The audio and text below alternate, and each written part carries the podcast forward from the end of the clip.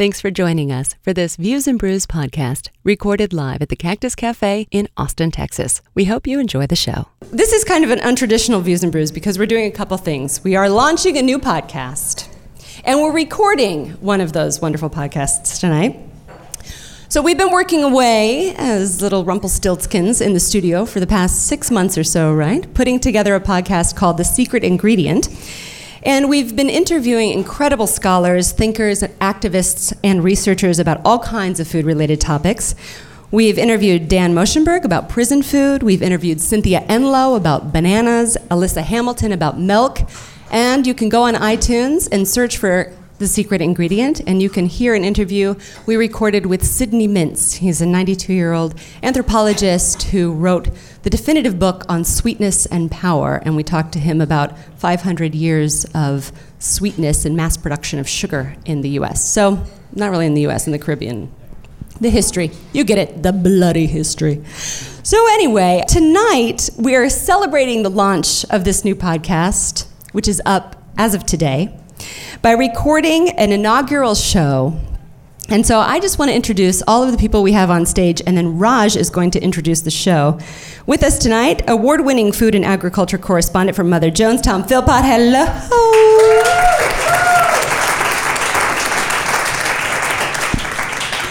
Also, research professor in the LBJ School of Public Affairs here at UT, author of Stuffed and Starved and The Value of Nothing. He's currently working on a documentary project about the global food system. Raj Patel. Hello. And our special guest this evening, award winning food and nutrition journalist, community activist, and author of the new book out today, The Jemima Code Two Centuries of African American Cookbooks Toni Tipton Martin. Welcome.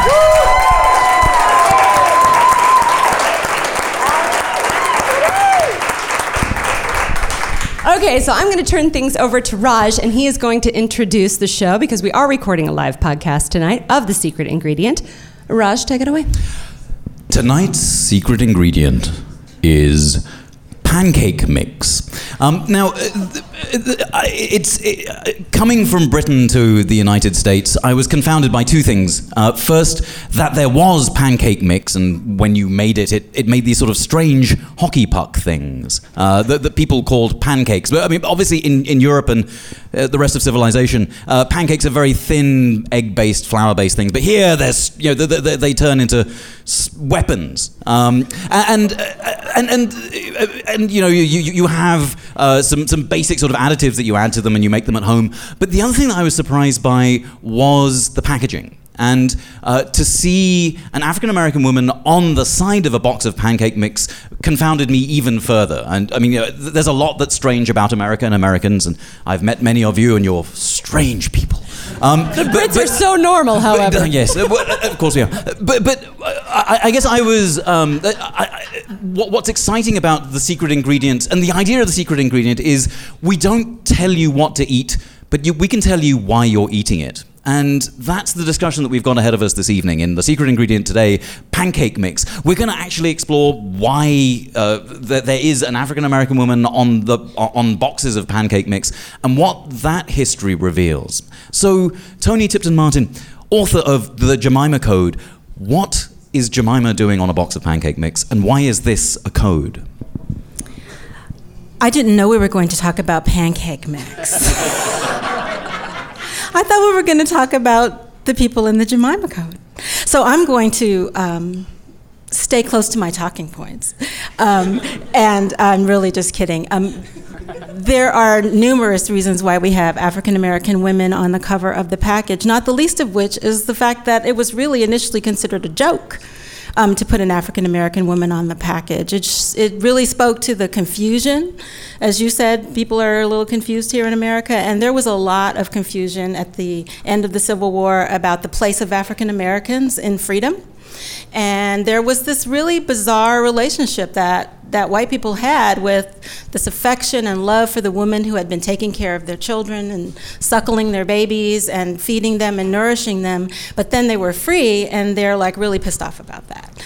And so what we get are these we get these confused images, right? This woman on the package says this is a stellar product. If you buy this product, you're going to be able to make the greatest pancakes. They're going to be exactly the way that your old mammy made them for you, right? But at the same time, you don't want to. Um, I think the guys that were the advertising men who were um, had this brainchild realized the hostility of aggravating the white women in the household who probably were trying to make really good pancakes too.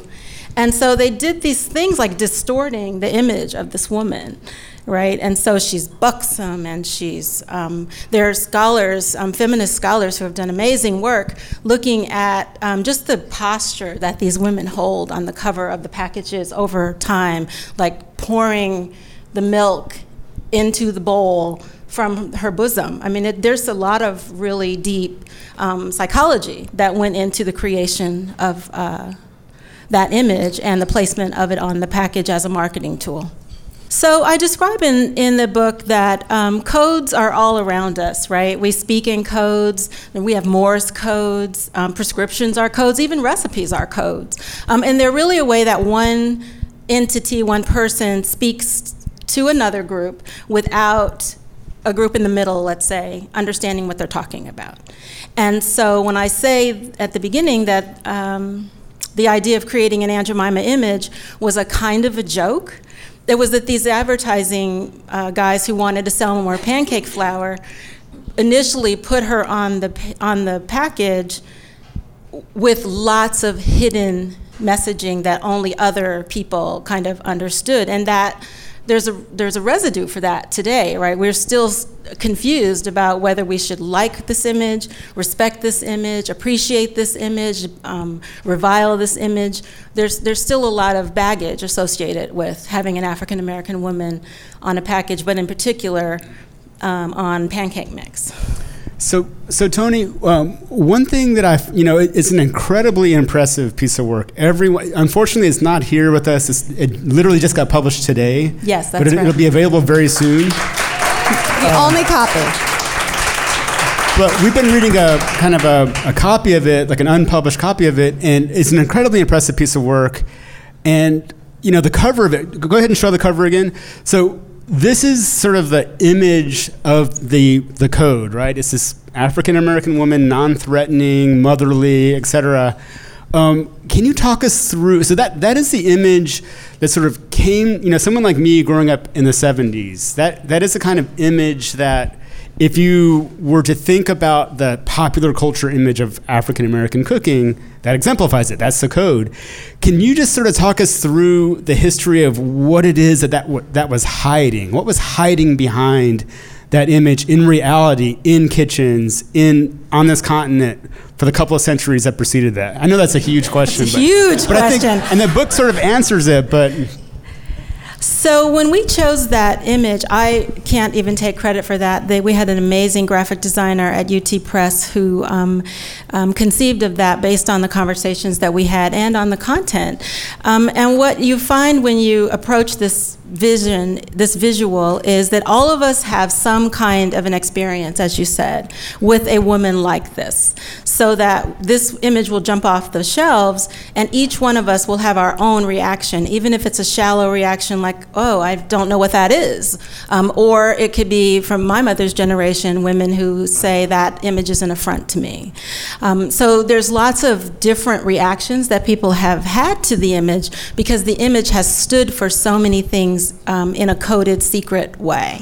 Um, so, some of the um, ideas that have been postulated about the image and what it implies in society, one of those is that it was a way to keep women in their place right? And that impacts black women as well as white women because now if you've created this image of a hardworking, laboring, struggling, slave, poor, ignorant woman, what modern woman wants to go into the kitchen if if that's the messaging that you've created. So so there is that negative um, image that is conveyed um, in this idea of having a former slave type woman um, on the cover of a package or on the on the book. Yeah, you know one thing that really struck me about your book was that there's this long history of ownership of these recipes and this legacy of Southern cooking by white women and white men.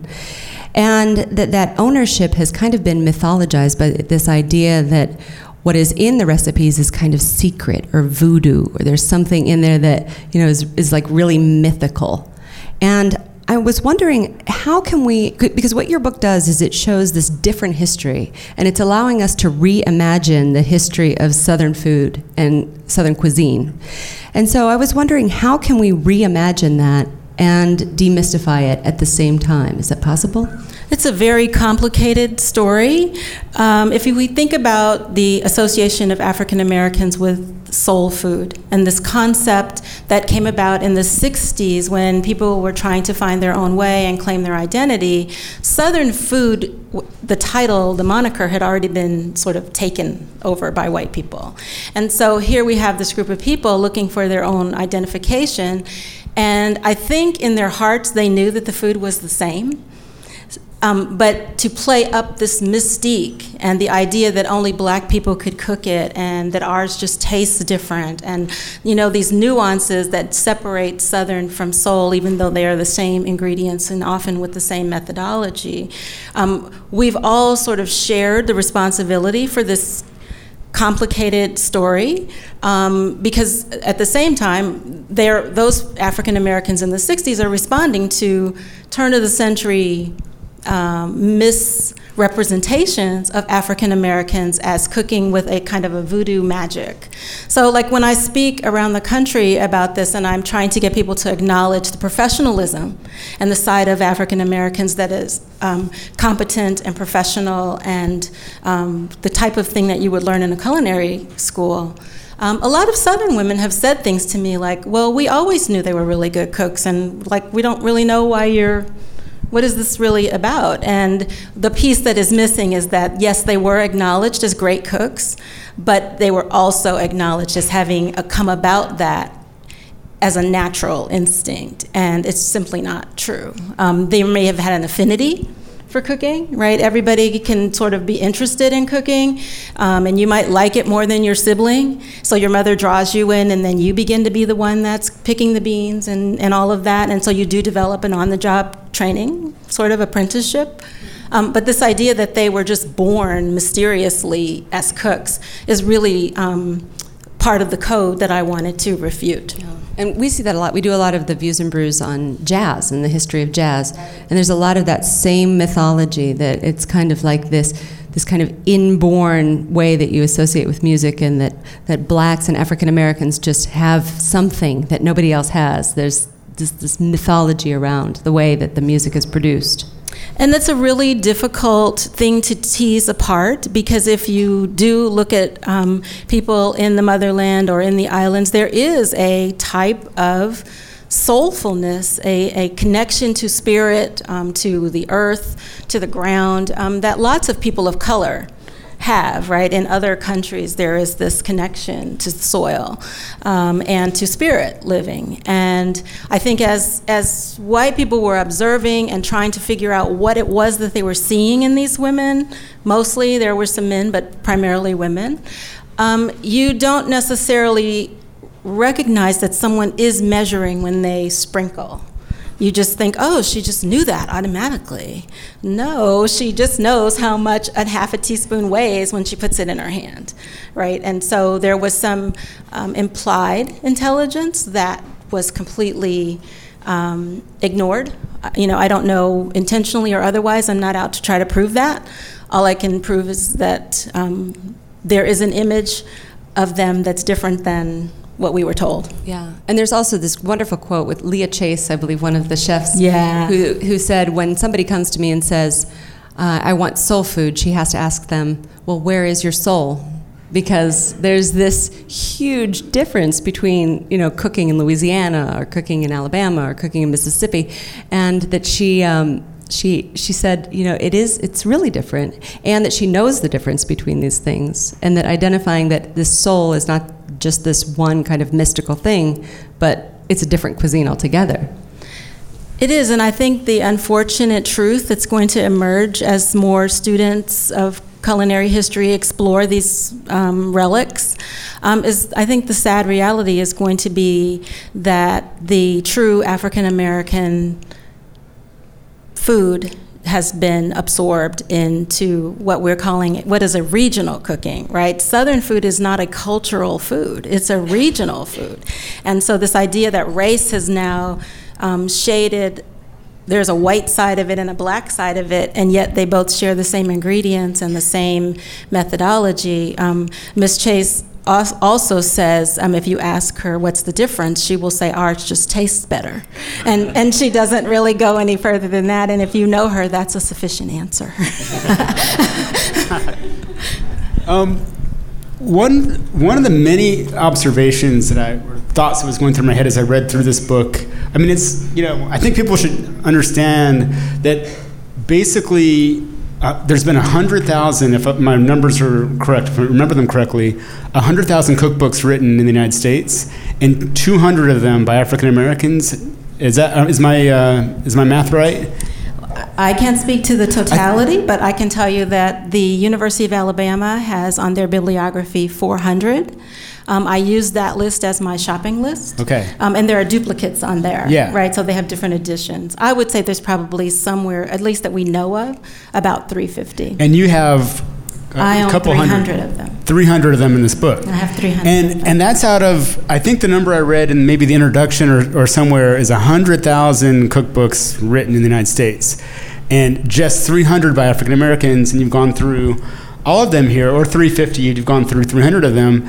And, um, and so as you go through them as a reader, you start to see all these incredible trends. And one trend that I was thinking about today was I, um, I got, as I was reading last night, I got kind of stuck in this incredible section in the late 60s where you get one after another after another books on soul food. Soul food is in the title.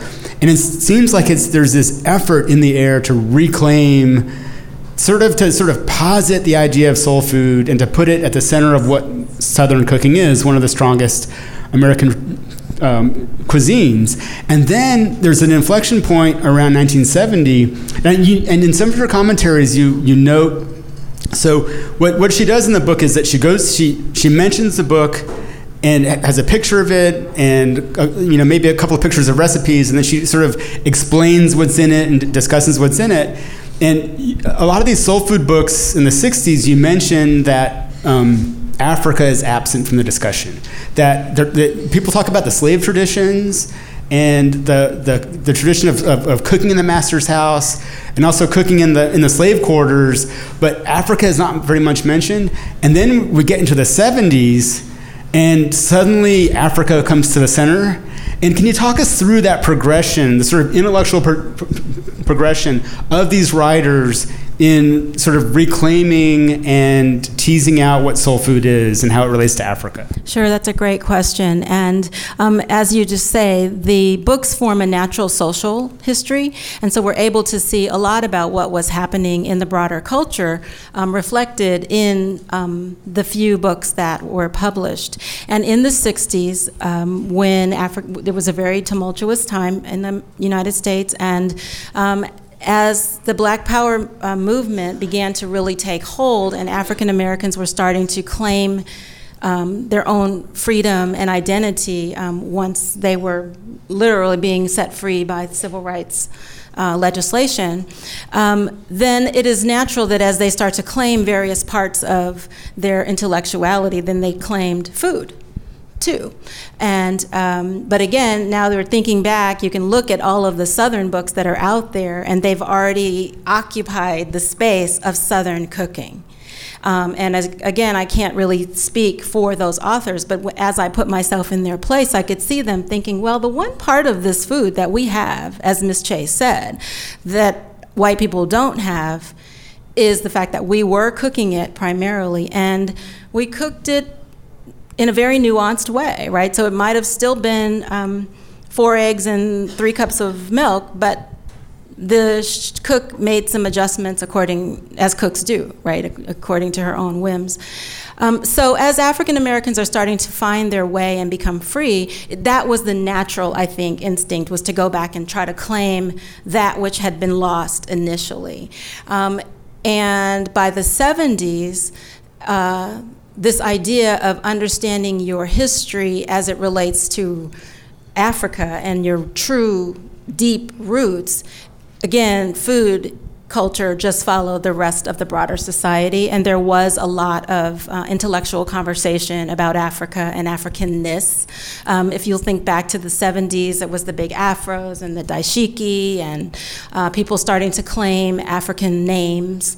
Um, so there were lots of other um, aspects of Africanness um, that that started to emerge in the 70s, um, and so the food took a natural um, turn in that direction. With people speaking, either um, several of the authors had direct relationships to uh, African cooks.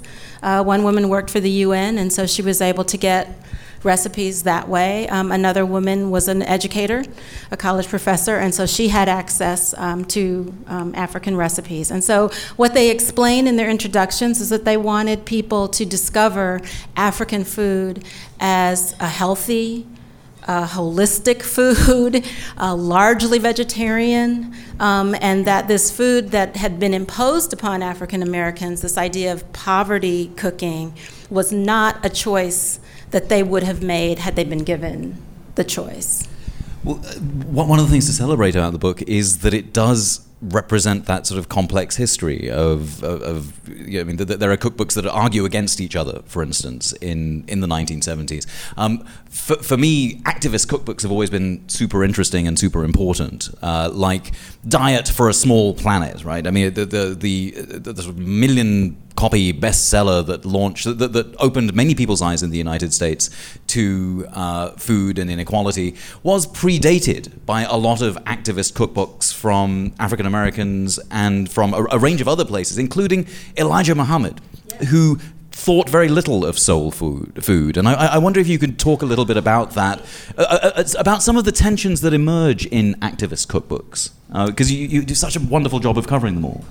And, and that concept of um, trying to uplift the community and remove it as much as possible from the slave experience um, is certainly what Elijah Muhammad was promoting. And so he gives a series of rules and regulations about eating that include um, lots of things that are still with us today. Um, this idea that you shouldn't eat swine um, and certain kinds of greens because they're associated with a slave cabin.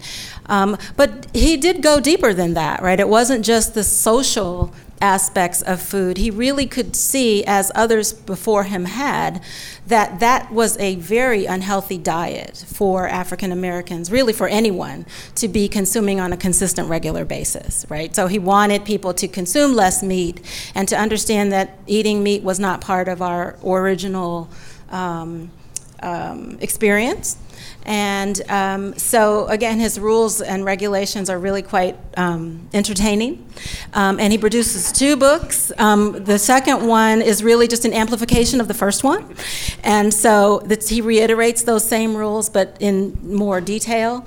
Um, as to what we should and should not eat as African, as healthy African Americans. And he wasn't the only one. Dick Gregory, um, the comedian, actually went on a fast. Um, he was fasting for other social causes, but he also makes that point that um, African American cooking in itself is more healthy than it had been perceived to be. To follow up on that, Toni, um, at another point in the book, in one of the essays, you talk about um, how basically the sort of idea of fried chicken and you know huge ham hocks and greens is a bit of an exaggeration and that a lot of African American, a lot of you know, even African American quote unquote soul soul food cooking was basically small portions of meat, lots of vegetables, lots of fresh vegetables, things that are you know the sort of style of eating that we now consider very fashionable and very healthy. And if you think about it, other cuisines that formed out of poverty, like Mediterranean cooking, like southern uh, southern Italian cooking that is celebrated now grew out of similar uh, shortages of food and pe- people having to be very um, creative with uh, ingredients that weren't very expensive and eating a lot of weeds and things like that. And that kind of cooking has gotten very fashionable. And I'm thinking about one of the the major trends in American cooking now is these restaurants in the South, like Husk, for example. It's a restaurant in, in Charleston, South Carolina that is exalting this very kind of cooking. And I think the, the guy behind it, Sean Brock, he does talk about the African American origins and the, the, the, Carolina rice kitchen and the, the slave techniques and the, the I'm sorry, the African rice techniques that were brought over and implemented in, in the Carolinas that became the basis of that cooking. But do you think that that rise to fashion of places like Husk and, a, and there's one in Austin now. There's a Southern food place in Austin that's that's very popular. Do you think that it these this trend gives enough credit to the people that actually created this cooking and agriculture in the first place? Can you talk us through that? Hmm. Uh, well, it seems like this is a topic that um, is complicated at every turn, right? I mean, that's the real. That's how we roll here at Secret yeah, that, that, was the reality of trying to put it together and why it took so long to to untangle some of this mythology and some of the real icky truths, right? Um, yeah, the idea that you can now pay $25 for a plate of fried chicken if you're in an upscale white restaurant, but if you go down into the hood, you're still going to be paying a dollar a bone or something like that. Um, that rubs um, tradition modern chefs really uh, the wrong way because they're stuck in this space of trying to demonstrate their professionalism, their classic training, their culinary proficiency in the face of the industry now turning back and saying, well, poverty cooking and pork cheeks and, and pig ear sandwiches are really cool. And so if they don't do that kind of cooking, they're not up to speed with what's happening um, in the modern restaurant kitchen. But if they do retreat to that, then they're just doing the same old thing. Um, and so we've had a lot of conversations about um, that, and we still have that's an unresolved uh, question. But um, the first part of your comments, um, this idea that the food um, of immigrants improves over time, right? That the Mediterranean diet or the Italian diet, um, you, you, those groups begin to leave aside those foods that they ate during difficult times. Again, the sad reality for African Americans is often the storyline is that they're still having those difficult times, right? And it's very tragic.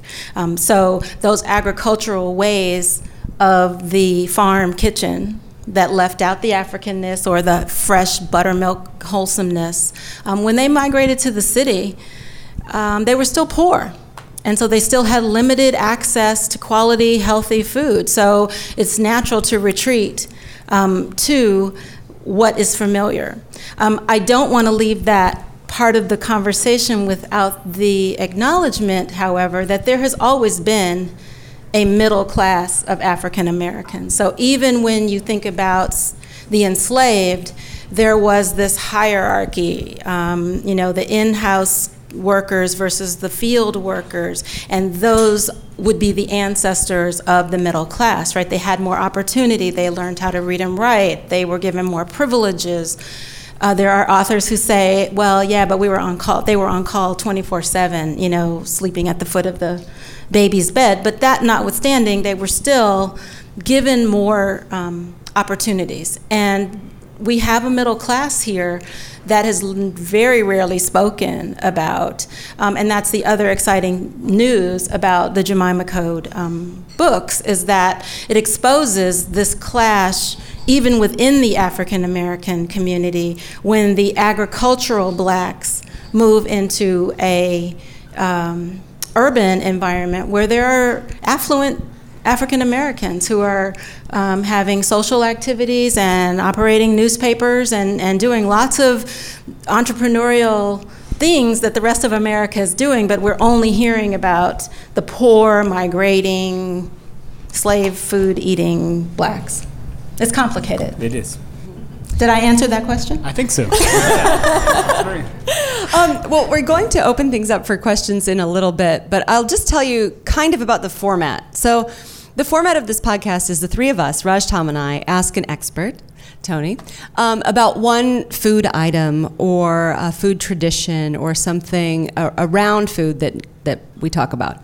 And it comes from a BBC show called Frankly Speaking that they used to do in the 50s, where they had three interviewers interviewing one person. So it kind of sounds like an interrogation, but, um, but it's, it's a lot of fun, and it can be, I hope it was fun for you. Um, and another BBC show, which I love, and as I'm wont to do, listen to all the podcasts from the BBC, uh, is called In the Psychiatrist's Chair. And I, I was listening to, to one today with Maya Angelou. I was, I was out for my run, and she said something which really struck me, which was that African Americans did not in history have a public place for displaying trauma, displaying this inner kind of sense of, um, of uh, abandonment and loneliness and trauma that they felt. And then she said later on, because this was from 1984, she said later on that she would take that back. She said there are churches, there are these places. But in your book, what I realized was that in the kitchen and in these cookbooks, that was a space where they were talking about, you know, they were using codes to talk about different metaphors around what they had experienced. They were also putting poetry into these cookbooks, and they were really revealing their soul in these cookbooks in a way that this kitchen was this kind of semi-public private space where they could work out these, these, this trauma. So I was wondering if you can talk a little bit about some of those examples in the book and w- what you came across that really kind of touched you when you were doing this research.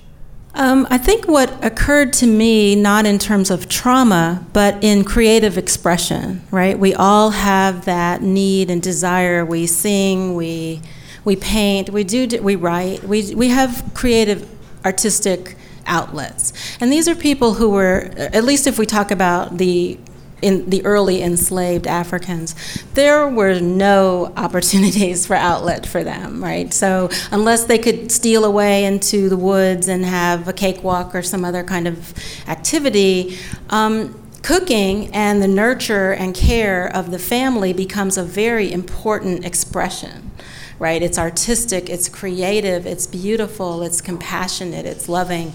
And those are the very qualities, actually, that chefs today, if you ask them how they got involved in their business, what inspired them, and they'll say, oh, I love being in the kitchen with my mom, you know, and it's, it's perfectly okay, right, for them to have um, been enchanted by the kitchen. And so I think that um, the, re- the reality when I when we look at the history of what was said about African Americans and, and cooking, and a lot of us, even uh, peers that I have and, and older folks that will recall their kitchen experiences, they're associated with things like picking the beans or being sent out to the woods to gather the berries and the nuts and oh what a labor it was. But at the same time we also hear really lovely stories of family and the idea that everyone took a turn at the ice cream crank um, or squeezing the lemons with grandpa. And over that time he shares some oral tradition and some family history. And so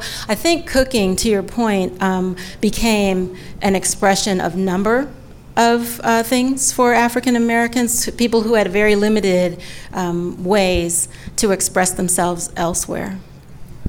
Toni, just a quick thing. You used cakewalk in a way that I've never heard it used before. What, what's a cakewalk? Oh, you don't know about a cakewalk. So, a cakewalk is an African American activity uh, most people don't, a lot of people don't know that. Um, so the modern version of it is it's a game that is played um, mostly by children, um, but maybe at picnics and parties. You make a circle of numbers, 1 to 20 or whatever, and everyone stands on a number. And then you play music and you march around in the circle. And when the music stops, you land on a number. And then a number is called, drawn from a bowl, and the winner gets to take home a cake and it's a cakewalk. Um, it's um, derived from an activity of the enslaved um, during holiday times or on their free time when they would be allowed to go into, um, when they had private time.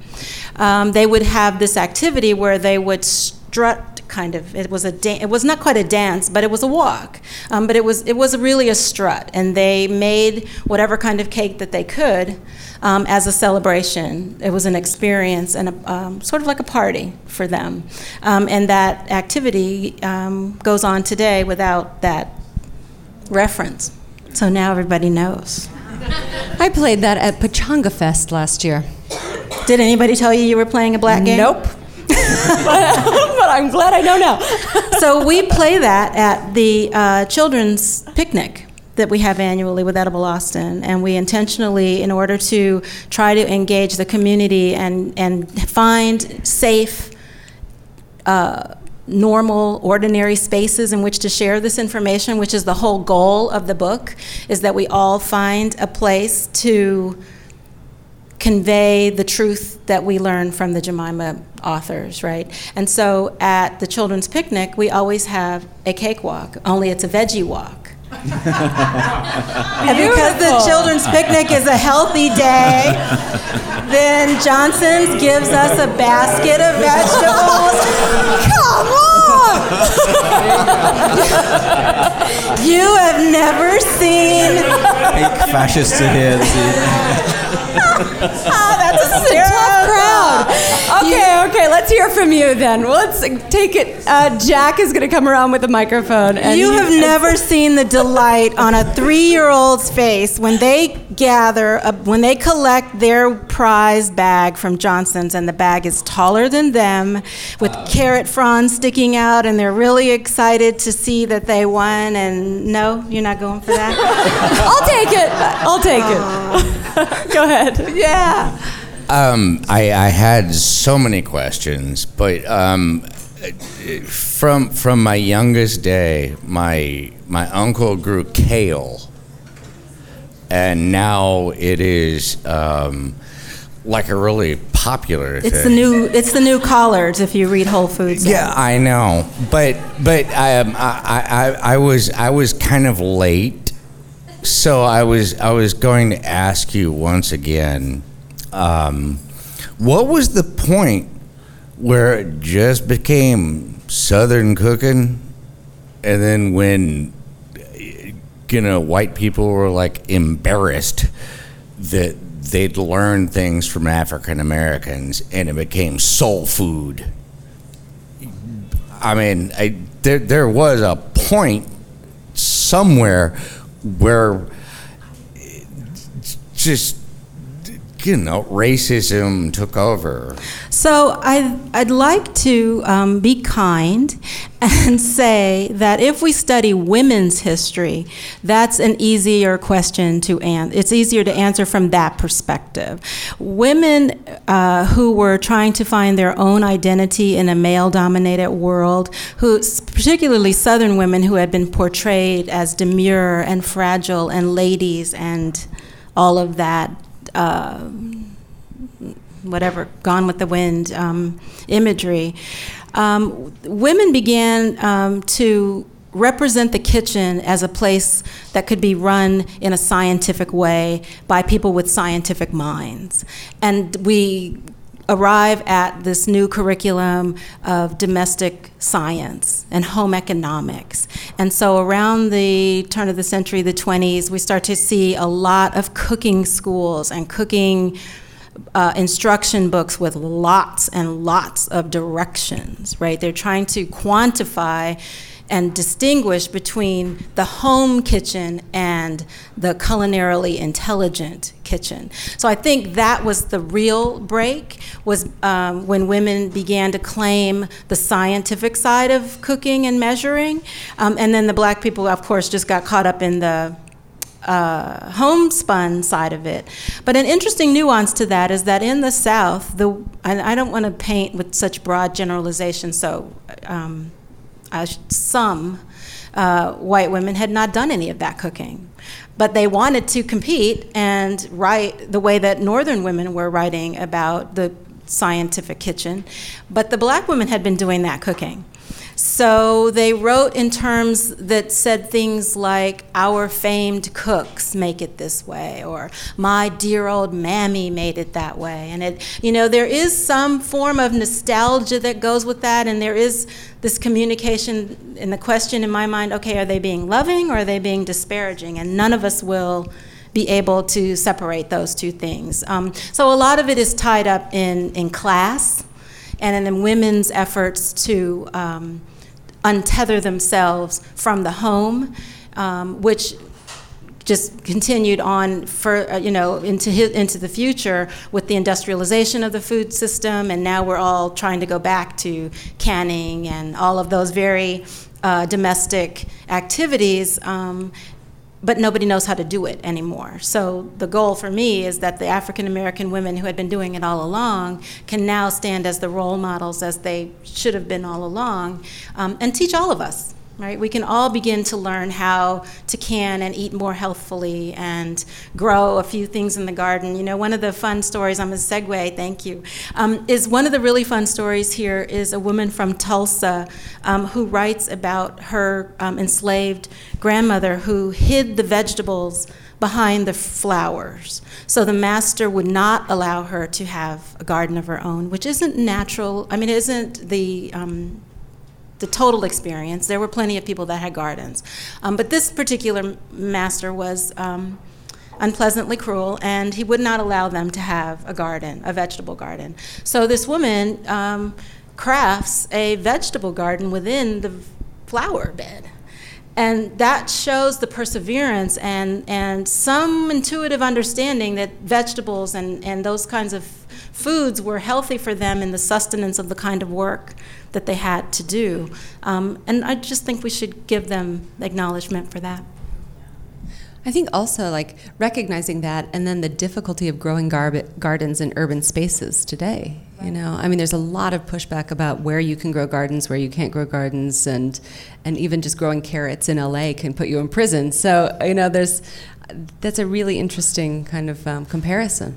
And that also speaks to the question that Tom had about um, chefy versus um, homespun cooking. That all of a sudden, now that it's trendy um, to have an urban garden, if you live in a place where there's a drought, you cannot have a garden. So now, once again, as the movement grows, the African Americans are left behind again, right? Because the broader society has decided, okay, we're going to have gardens, except if you're poor, you can't afford the water, right? And and so those are some real challenges um, for for them um, that are perpetuating the same history. Another question? Yes, Jack. I have James? a question. So, how much is this really stemmed from early um, early radio? I mean, because what I'm thinking of is like in the before in the 1930s when they we still had like the billboards we had it separated between like you know, the black music and we had the white music. And you look at like music genres coming basically from like chicago being hosted and their advertising always are about like you know mammy's you know like world famous biscuits. Did that create the advertising mythos that actually created like created this whole concept of like you know this is the quality product that's needed I don't think so. I think that it it comes purely out of Reconstruction and and um, the anger at the fact that these these people are now free, and the woman who was once an hour ago able to nurse your baby is now the most dirty, disgusting, horrible person to ever walk the face of the earth. There just there was so much confusion and anger entangled for people in that that I think radio and other genres were just an outgrowth of that. The segregation really originated in um, in the break of slavery. That, that's just my opinion about it. There, of course, there were radio. Um, the, the, the image for Aunt Jemima comes from a minstrel show. Um, so these the two guys that had bought this flour company in the late 1800s. Um, the story, the legend is that they attended a minstrel show where they saw a, bla- a guy, somebody in blackface, playing a mammy on screen on stage, and um, her name was Jemima. And they got the they went back and got the idea that there was this love and affection and yet confusion for the woman um, Mammy, and that was who they um, put up as the image for their product. Um, so yeah, I think it I think it came out of that era, and it just transferred onto various uh, art forms. But just so you know, James, next year we're going to do a Views and Brews on the history of radio and ideology and accents in this space. So don't worry, stay tuned. Another question?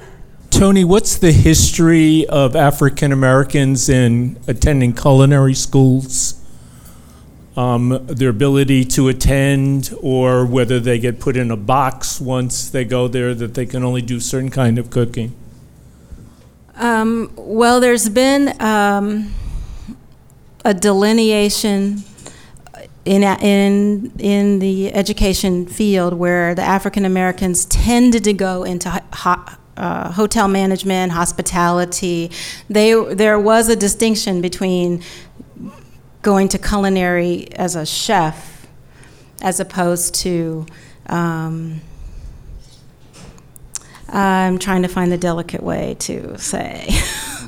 Um, you don't have to be delicate. I don't have to be delicate. Um, it's a podcast. There, there, have been, there are African Americans now today more than ever. There have been in, in culinary schools, um, and there are a lot more opportunities for them because culinary programs exist at the community college level. There are scholarships that are available, um, but the real obstacle is getting people interested because this imagery of it as a uh, as service work and hard labor still penetrates in the community so that if we don't put forward enough positive role models then there aren't that many kids interested in pursuing uh, culinary as a career. And when there when there were um, there weren't that many opportunities for them right? So it's the same as every other story. Once we get access the uh, storyboard changes and Toni, can I ask a quick follow up to that? Which is first, the, the first cookbook in the Jemima Code is about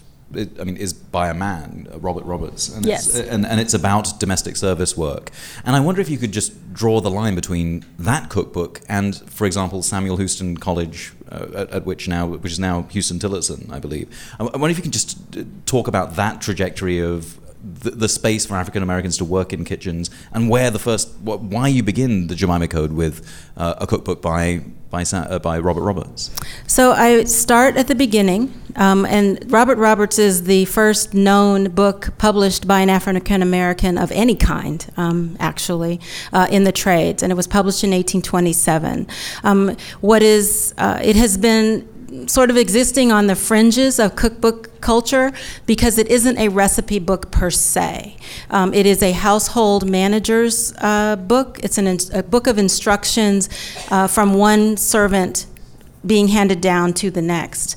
Um, what is compelling for me about that book is it demonstrates his um, understanding of management and organization uh, in a way that we have not thought about these being people who were conveying um, instructions like how many inches the paper, the tablecloth could hang over the end of the table or how many inches the flower pot had to be from the knives. And there were these this min, litany of minutia that these people had to remember on a regular basis. And so for robert roberts to be conveying that um, again the history would portray that as continual servitude and all he was doing was training up more black servants for the white class.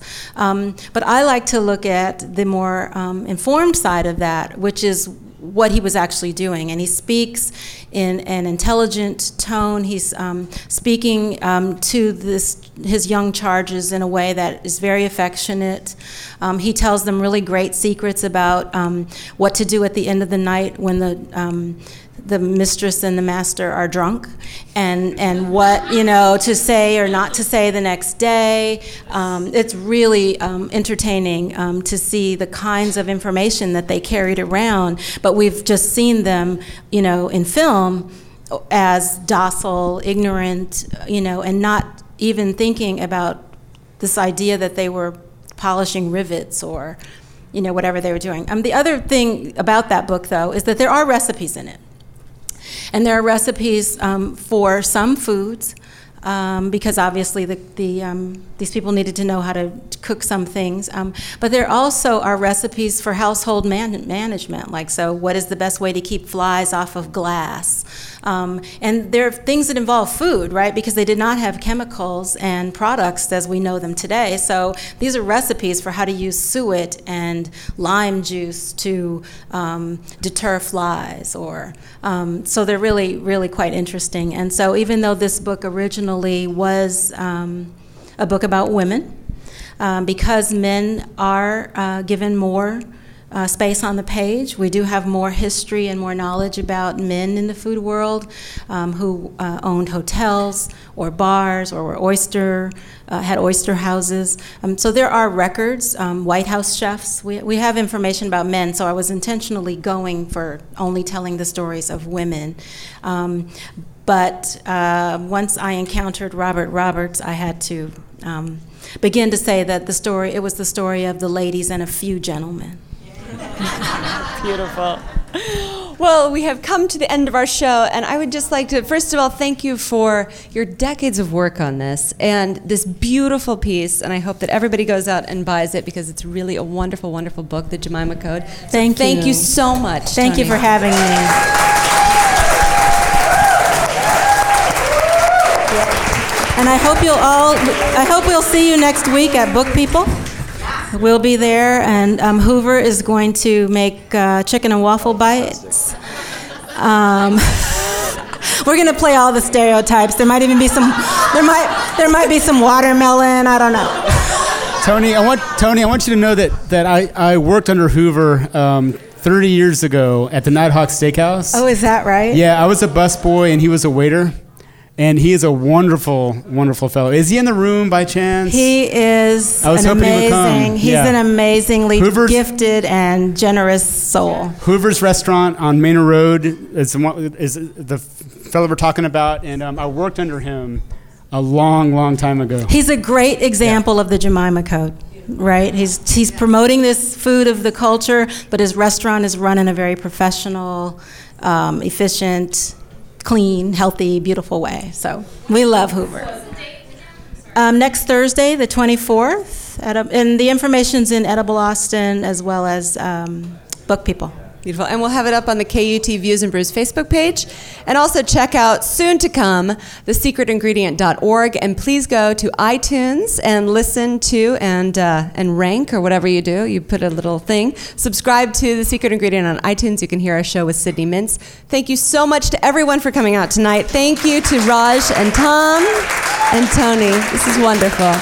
Have a great night. You've been listening to a Views and Brews recorded live at the Cactus Cafe in Austin, Texas for KUT Radio. You'll find a complete archive of all of our Views and Brews in the iTunes Store or go to KUT.org for more information. Thanks for listening.